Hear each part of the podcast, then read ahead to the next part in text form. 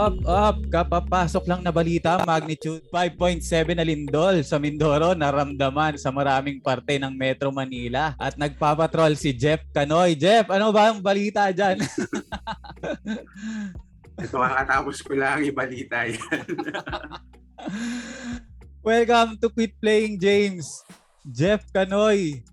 Yon, welcome. Maraming salamat sa ano sa pagsama dito sa ano ko, sa podcast ko. Natatawa ako kasi ano, nala, nung minessage ko si ano si Boss Jeff Canoy sa ano. Sabi ko. sabi niya, naku boring akong tao. sabi ko parang hindi naman kasi pagka nababasa ko naman sa mga ano sa tweets mo, isa kuwela ka naman, Boss Jeff eh. eh totoo yun. At magandang gabi. Thank you, James, sa uh, pag-imbita sa akin dito. Hindi ako sanay na ma-interview. Obviously, ako yung uh, naging interview pero para sa iyo dito ako. Ayun, maraming salamat ulit. Ayun, pero ano lang, uh, para lang for the benefit ng mga nakikinig sa atin, paano ka ba napasok sa news? Ano bang ano mo, background mo? Ah, Ah, uh, mahabang kwento, pero yung short eh, version. Eh, lang, willing kaming makinig. Ah, uh, di ba kasi yun nga babalik tayo sa masyado akong boring na tao. Pero hindi, um, ano ba? Hindi, nagsimula lang yan. Wala akong balak maging journalist or uh, reporter. Um, minsan nga naigit ako sa mga kasamahan ko parang pag nagkukwento sila grade 5 pa lang or grade 6 pa lang or bata pa lang sila in general, na-realize na nila na gusto nilang mag uh, journalist. Uh, for me, it was a different case. Uh, dami ko gustong gawin dati. Gusto ko maging doktor, gusto ko maging abogado, may time na gusto ko maging comic book artist, astronaut, parang lahat na ng pwede mong maisip uh, na trabaho, parang uh, ginusto ko at binala ko. Uh-huh. Pero nagsimula lahat yun sa college nang nag uh, sumama ako dun sa Guidon, yung official uh, publication ng school and Saan school to? Uh, yes. Sa Ateneo. Pero sumali ako bilang layout artist kasi nga medyo into design uh, layout at mga art-art tayo ng mga panahon na yon. so doon ako nag-start. Tapos yun yung time na sa, sa opisina namin sa sa campus. Pag may hindi pwedeng uh, reporter na tumakbo sa isang lugar or may kailangan isulat parang dahil nandiyan naman ako sige ikaw na yung gumawa. So parang from there uh, doon na nag-start na parang nag-start na ako ma-expose dun sa mundo ng journalism and doon ako parang alam mo, baka pwedeng ito yung gawin ko. Parang lahat naman ng ginusto ko before may sense of uh, adventure uh, at pag and some type of parang pagkukwento. So baka ito yung parang uh, mag uh, para maghahalo-halo ng lahat ng interest ko. Pero Jeff, uh, ano yung course so, mo talaga na yon sa college? Nung course ko, nag-start ako weirdly enough, philosophy. uh, pero nag-shift ako to communication uh, eventually ah, after ko ma-realize na baka gusto ko na seryosohin tong pagiging periodista. Okay. Tapos, nung nakagraduate ka na, ABS ka agad? Hindi pa ako gumagraduate. Nagtatrabaho na ako sa ABS. Uh, nag-start ako yung OJT, di ba? Pag um, pag junior year, third uh-huh. year, papasok ka sa OJT. Tapos may program yung ABS. Naalala ko noon, marami kaming mga nag-apply. Tapos parang may ilang, ang, hindi ko alam kung nagbago yung, yung sistema, pero yung sistema before, parang may ilang araw na magkakasama kayo sa ABS. Tapos kung ano-anong papagawa sa'yo, parang training. Tapos after a few days, parang may graduation na mangyayari. So, i-announce yung pangalan mo, yung school mo, at kung saan kang programang pupunta. So, kunyari, ah. parang si ganito, sabihin, The Buzz, doon siya pupunta sa The Buzz. o si ganito, si ganyan, pupunta sa ah. ganitong teleserye. So, yung nasa ako gano'n, nung, nung sabi na parang yung pangalan ko, pupunta sa news gathering. Sabi ko, anong show yung news gathering? parang yung department pala siya. So, doon ako napunta. Uh, nag-start ako doon. Um, unang panahon, parang hindi pa ini-email yung mga press statement. Parang fina-fax pa sa opisina. So, ang trabaho ko noon, Ako yung taga-encode. Taga-encode sa computer. di ba? Pakalumang tao. Kung mga bata nakikinig, paki-google na lang kung yung fax machine. Pero before, i-encode yun. Tapos sasagot ka ng mga tawag, taga-photocopy. So intern. Pero may isang araw na napadaan si ang dating news gathering boss, si Ma'am Chari Villa. Ah. Sabi niya, oh, ano, masaya ka ba sa, ano mo, sa internship mo? Parang sabi ko, ah, okay lang po. Sabi niya, hindi ka pwedeng umalis dito na okay lang, ha? So, simula bukas, sumama ka sa mga reporter doon sa graveyard shift. Tapos, parang siya shadow daw ako sa mga reporters. So, yun, tapos parang makaka-shadow ako nun, mga gas, abelgas, di ba? So, parang, doon na lalo para sabi ko, okay, pagkatapos ko ditong internship, kailangan magtuloy-tuloy ako sa ABS. Uh, gusto ko na talaga maging reporter. And then after matapos ng internship, uh, na-hire ako bilang production assistant, PA, uh, sa show ni Corina Sanchez, yung uh, Corina Today sa ANC. Ah. So, yun, parang ano lang siya eh, wala siyang plano. Parang nagtuloy-tuloy, nagkapit-kapit lang. So, Tapos after college, sabi ko ayoko na. sabi ko after college, ayoko na. So, ang dami ko pang ang dami ko pang pinasok na kung ano-ano. Nag-apply ako ng masters, nagturo ako ng English sa mga Koreano. Habang nag apply ako ng something else because I felt na parang baka baka hindi ako built for for the type. Siyempre, iba kasi yung uh, pinapangarap mo maging journalist to actually just being there, tas yung mga long hours, yung stress. Para sabi ko, baka hindi ako built for this job. So yung mga ilang buwan na para nagnilay-nilay ako. Pero yun, I got a, a phone call from one of my professors. Sabi nag-hire daw yung GMA Mm-hmm. Diba haba ng kwento, di ba? Sorry. Ayos lang. Oo, so nag-apply ako for GMA as a reporter. Ang sabi ng GMA noon, mag-train daw muna ako sa public affairs, sa mga documentaries. Kasi parang na-fill up na yung mga pwesto para sa mga opening nila for reporters. So nag-train ako uh, for uh, nag-train ako sa mga sa mga public affairs shows. And then, naalala ko, first Mindanao coverage ko ever. Uh, researcher ako noon. Sa GMA to? Tumaw sa GMA. Tumawag si Ma'am Chari ulit. Si Ma'am Chari Villa. Sabi niya, naalala kita nung internship days mo. Parang tagal na kitang hinahanap, di kita makontak. Nasaan ka na ba? Sabi ko, ah, ma'am, nasa GMA po ako. so sabi Pero, niya, hindi, si, pagbalik mo, uh, bisita ka lang sa opisina ko ulit. So pagbalik ko, bumalik, bumisita ako sa opisina niya. Tapos yung araw na yun, parang, oh, hindi ka hindi na kita bibigyan ng chance na mag-no.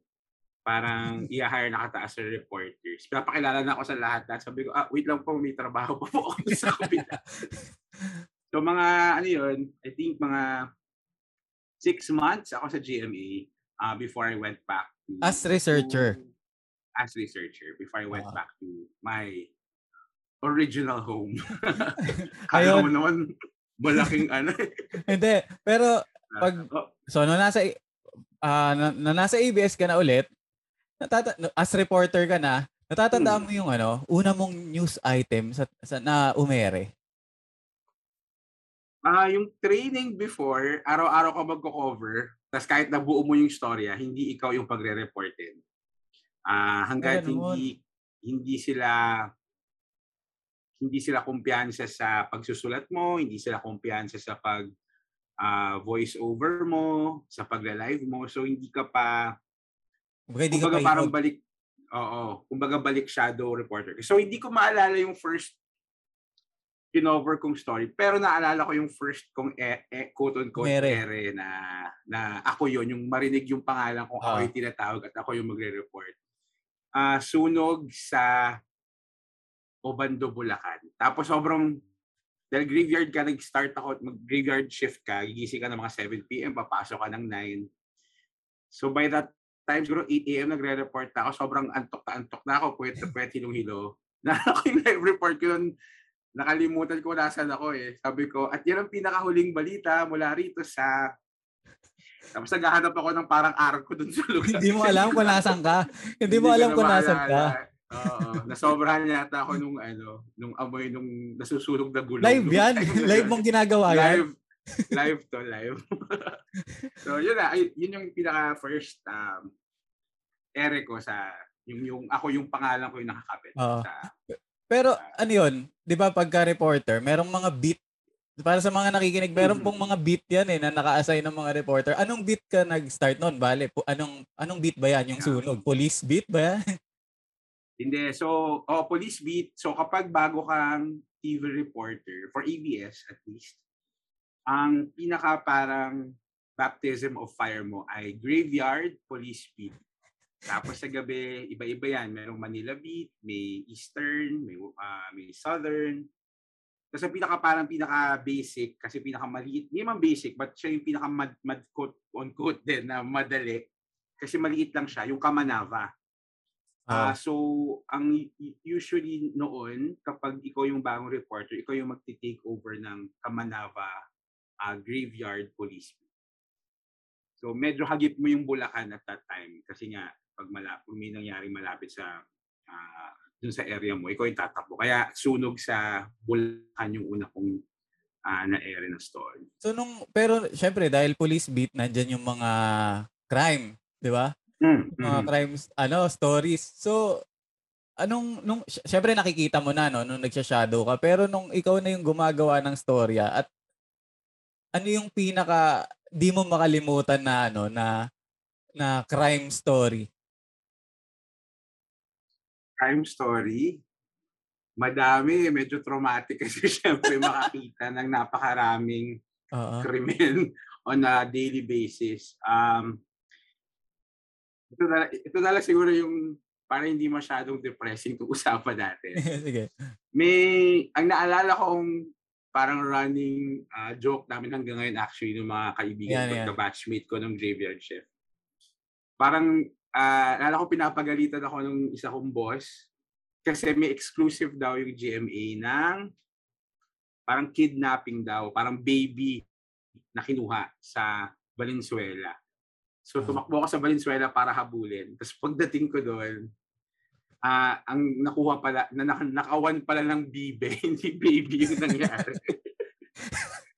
so yun yung, yun yung, yun talagang hindi ko makakalimutan. Kasi parang grabe yung inis ko doon na parang, ah, okay, bibe pala yung nakawala, hindi baby. Ba- Anyway. bakit, bakit naman nakarating na exclusive sa, hindi ko hindi ko na masasagot yan. Pero I, I I specifically remember that. Oo. ayan, pero, ano, ilang, ah, ano lang, ano lang, ilang taon ka ng, ano ngayon, reporter?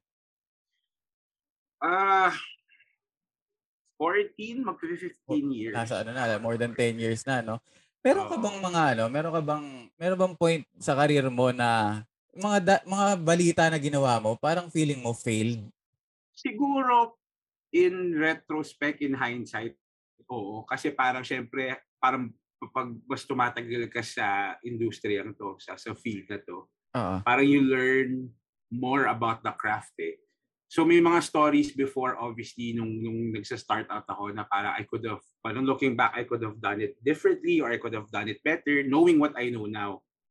Pero syempre nung mga time na yon, minsan nga parang nung nung nung, nung, when I was starting out, ang daming malalaking stories na binibigay na or na-assign sa akin na parang feeling ko noon parang ha, kaya ko na ba to? Ready na ba ako sa ganito kalaking um, story? So, so tas yung mga kino-cover mo, hindi naman sa experience of just being in the field, hindi naman siya na ituturo sa, di ba, apat na sulok ng isang classroom, di ba? Oo. So parang, in a way, nangangapa ka, ah, nag, nag, dahil, di ba, hindi ka, hindi ka pa confident sa the way you, you conduct interviews or the way you write stories or the way, the way you uh, find angles. So, siguro, oo, pag, pag binabalikan ko yung ibang mga stories ko, madami from from before, mga earlier part ng ah, career, career ko.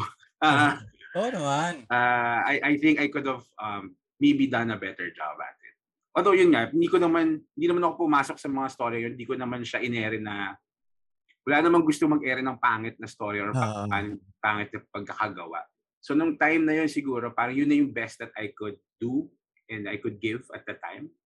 So, yun. Ah, hindi ko naman siya nire-regret. Since tingin ko lang mas kung, kung ako yung gumawa ng story ngayon sa Hindi alam naman, ko ngayon, mas mas ah, Ah. pulido. pero meron, meron ka bang, po- meron din bang point ng career mo na parang, hindi ako nagsasaksi dito na parang siguro hindi para sa akin to. Kasi reporter ka na eh, di ba? Sabi mo nga nung una, Mm. hindi ka, hindi mo naman siya pangarap. Pero nung nandun ka na, ah, tumatakbo na yung panahon, meron bang point na na-realize mo na ba, parang hindi talaga ako para dito? Uy, daming beses hanggang ngayon tinatanong ko pa rin Talaga? Talaga? Isa Oo ka, naman.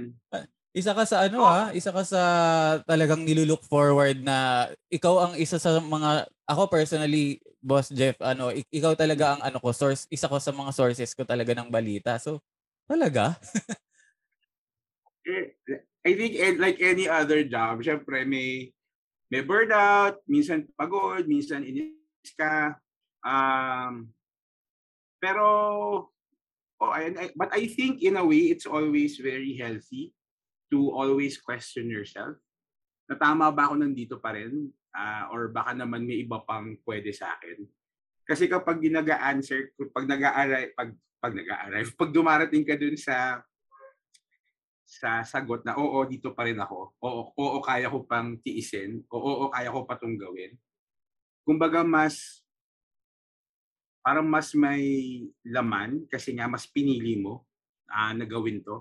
Um, ano so yung ano, kumbaga ano parang may, may renewal of may renewal of your commitment kasi nagpinag-isipan mo eh. Oo. So hindi siya yung parang nagpadala ka lang sa agos. So I think it's it's always healthy to keep yun. asking yourself ano ano ano yung mga bagay na yung parang nakakapagpaalala sa na ah dito pa rin ako. Ito pa rin gagawin ko. Ito pa rin yung gusto kong gawin. mga small things uh, usually um, small and big things uh, when you see a story tapos tingin mo yung kwento nagkaroon ng impact sa how people view things Oo. or may nakita kang kaunting pagbabago nung, nung nag-start ako sa journalism para I think may wrong expectation ako na uy sa trabaho to kaya kong mabago yung mundo hindi pala totoo yun. Ah, parang pag ganun yung thinking mo, ah, ma- maaga ka talagang aalis at sa ganitong ah, industriya. Pero parang nag-readjust ako na for me, kung may mabago lang ako na mundo ng isang tao o pananaw niya sa sa mundo, ah dahil sa sa kwentong ibinahagi ko dahil sa balitang uh, report ko ako ano na yon job well done it's as simple as getting a text from from someone or a message on social media from someone na Uy, hindi ko alam na ganun pala kahirap yung pinagdaraanan ng mga frontliners natin sa ospital. Mm. O, uy, gusto kong tumulong dyan sa kung nasaan ka mang disaster, paano ba ako makakapagpadala ng tulong? Or pumunta ako kanina sa malapit na university kasi nagkaroon sila ng ah, call calls for vol- volunteers to repack. Pero dahil nakita ko yung binalita mo, so yung mga ganong bagay, parang ah, it, it, it means a lot to me,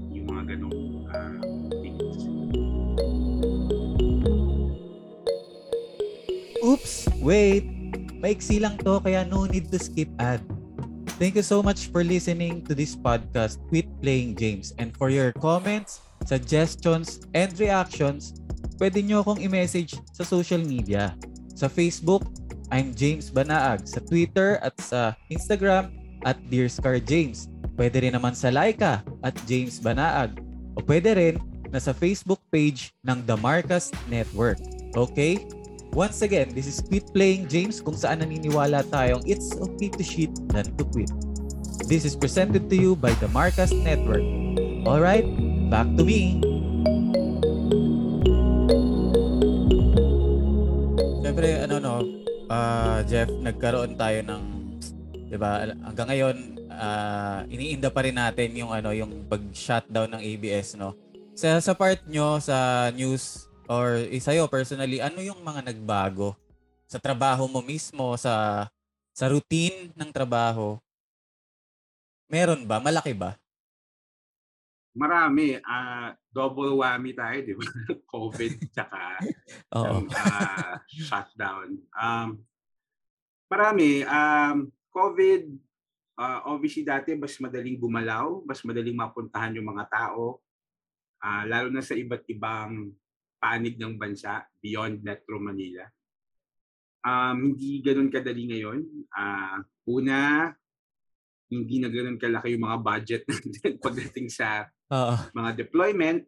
Um, pangalawa, pag pupunta ka sa isang lugar, di ba, iba't iba rin yung requirements ng isang LGU. So hindi rin parang madali na oh, may may nangyayari dito, takbo ka kaagad. Uh, so yung yung travel restrictions really has hampered a lot of of operations na and, and this is not just for ABS-CBN, it's for a lot of newsrooms across the country. Ang hirap makapag-deploy ngayon dahil nga iba't ibang quarantine levels, iba't ibang pinapatupad na quarantine protocols. Um, so so may, yun, yun uh, napakalaking uh, bagay. Um, uh, Siyempre, parang may lagi kang uh, iniisip ko pa rin syempre yung mga uh, nawalang mga kasamahan, 'di ba, na na hanggang ngayon parang pag pag actually hindi ako masyadong bumibisita or pupunta ng newsroom ngayon or nung nung build nung main building ng ABS kasi nga pag nakikita mo yung mga uh, bakanting upuan, tsaka yung mga bakanting departments, uh, yung lalo sa ano no, sa current affairs. Current affairs, may isip mo, uy, si ano, nakaupo dyan dati, kamusta na kaya siya? Or si, ganito, alam ko, breadwinner siya, ano na kaya, di ba, parang, uh-huh. parang, ang, ang, ang dali kang matrigger, yung, yung, yung collective, uh, yung trauma na I'm sure collectively we've all we've all experienced. Um, so yung yung may ganun ding aspect na uh, survivor's guilt, kumbaga na ikaw nandyan ka pa, and, di ba, what makes, bakit ikaw na save? Parang yun yung tanong mo, di ba, para parati sa pag naiwan ka na, so, nata-challenge ka na parang isipin mo, sige, gagawin mo tong trabaho, uh, hoping na uh, somehow, somehow maka, um, makatulong ka, makaambag ka sa, sa kumpanya uh, and for the company to move forward and eventually, di ba, parang balang araw, hindi natin alam, yung mga namimiss mo mga tao sa mga upuan na yun, mag, magbabalik, di ba? Mm. Babalikan ko lang yung kanina, no? Kasi di ba sabi ko nga, uh, may mga beat yan eh, ang mga reporters.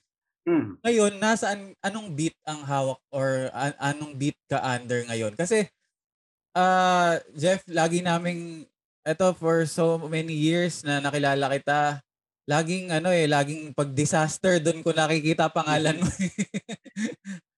Ah, uh, may bagyo. Oo.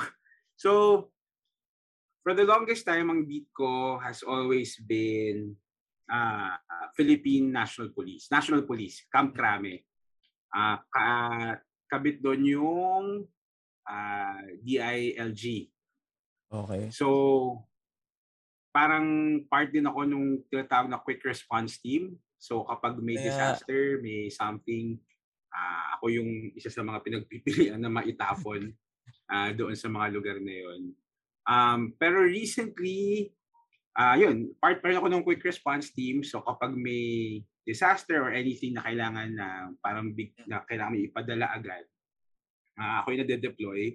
Pero ang focus ko this time is yung mga hospitals and health workers, yung sinusundan ko mga kwento ito nakalipas na last, nakalipas na na taon. Uh, I also cover still yung DILG.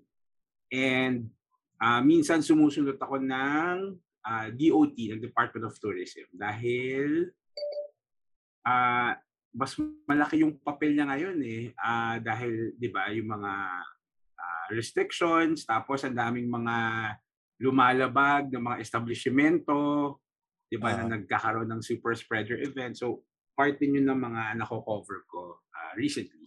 Jeff, ikaw, ikaw din ba yung tipo ng ano ng reporter na kahit halimbawa off mo or kunwari nasa bakasyon ka pero may something na nangyayari doon sa lugar, parang di ka mapakali. hindi lang siya hindi ako mapapakali. Gagawa at gagawa talaga ako ng storya. Dami ng beses na nangyari sa akin yan. Uh, uh, nagbabakasyon ako sa Amerika kasama ng pamilya ko. Bigla nagkaroon ng flash floods na may mga Pilipinong na trap sa, sa uh, ano to, sa bakasyon Virginia. to, ha? bakasyon. Bakasyon. So pumunta ako doon. Um, ang dami ng beses na na na nasa bakasyon ako. Tas parang ano siya eh, ang hirap siyang hindi siya parang on and off button eh. Para uh-huh. siyang passion it's, it's eh, very, no? passion. Yeah, it's very it's very much a part of who you are eh. Hindi naman 'di ba? Hindi ka naman pwedeng sabihin, 'di ba? Parang pag nandiyan sa harap mo, parang, parang ano, responsibilidad mong gawin diba, siya, oh, diba? Parang doktor, di ba? Kunwari meron na aksidente, tas merong doktor na napadaan, hindi pwedeng hindi niya pansinin.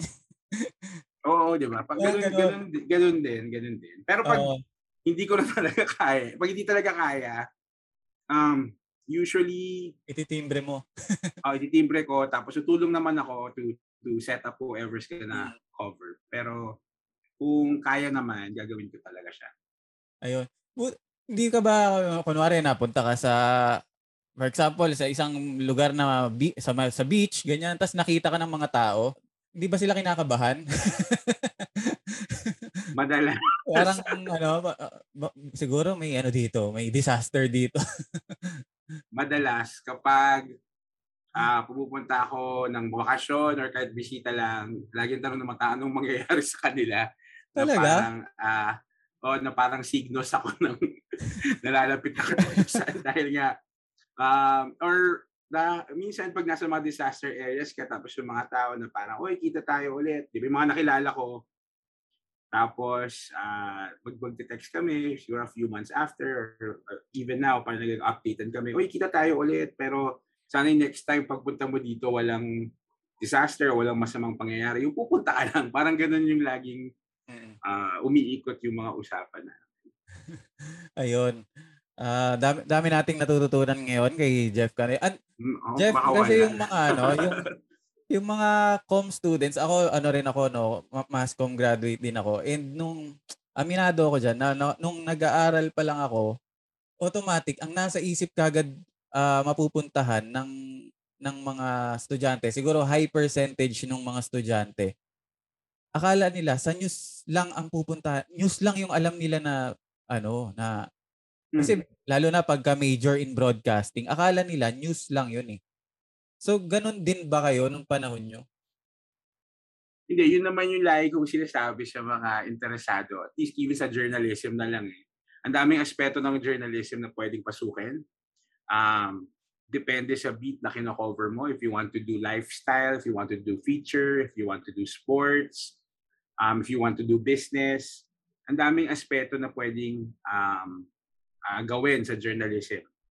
In terms of broadcasting, ang dami ring unsung heroes. Hindi naman yung nakikita lang sa TV, yung gumagawa ng balita. Marami ring mga writers, producers, um, editors, uh, ang daming uh, ang dami pang parang it's a different may may documentaries, 'di ba? May may current affairs, may talk shows, ang daming forms, ang daming format na pwede mong um, pasukin at uh, yun, hindi lang siya limited to to news.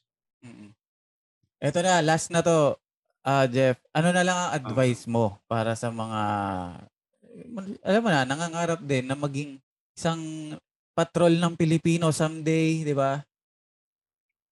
Ah, uh, advice? Ako, immerse yourself in a lot of um, stories, whether be it through novels, magazines, newspapers, kung K-drama ba yan, or latest album ng paborito mong uh, musician. Parang lahat yan may kwento. And I think it will help you um, in the future kung parang sobrang immersed ka na para sa iyo isa talaga yung yung yung storytelling it's it's it's something na parang na, na master mo enough na hindi hindi mo sasayangin yung opportunity and yung responsibility na binigay sa iyo na mag-cover ng isang bagay na parang uh, mabibigyan mo ng hustisya yung mga kwentong ipapagawa sa iyo. Hmm. Pangalawa, at ang pinakamahalaga, yung journalism hindi siya para sa mga gusto lang ng mga maghahabol ng kasikatan or may marami akong followers, may maraming ma, ma, sikat ako or kilala ako. Kung kung yun yung habol mo sa sa journalism, hindi ka rin tatagal o kung tatagal ka man, hindi ka irerespeto ng mga kabaro mo. Uh, at the end of the day, it, it's never about you. It's always about the story. Yun ang pinakamahalaga. Hindi ikaw yung bida eh. Bida yung kinakwento mo. Di ba? Sila yung dapat nasa forefront of everything that you do. Maraming salamat ano boss Jeff sa ano sa mga shinare mong bagay ngayon. I'm sure, I'm sure may ano may nakikinig sa atin na ano na gusto nilang malaman to yung mga ganitong ano stories lalo na galing mm. sa iyo. And ako ano personally yun nga sabi ko sabi ko kanina 'di ba isa ka talaga doon sa ano ko sa legit kong sources ng ano ng mga balita. Uh, sabi ko nga. ako, big nahiya ako. Big. Hindi naman, parang Actually, first time kong na-meet si Jeff Canoy ah, sa Dolphy Theater kasi may screening po nung ano, nung A Second Chance. So doon mm. doon po doon ko unang na-encounter si ano, si Jeff Canoy. Tapos ayaw niya magpa-interview. Eh, knowing Jeff Canoy, idol nito si John Lloyd. hindi talaga, alam mo, hindi talaga ako mahilig mag hindi, hindi, hindi talaga ako mahilig magpa-interview.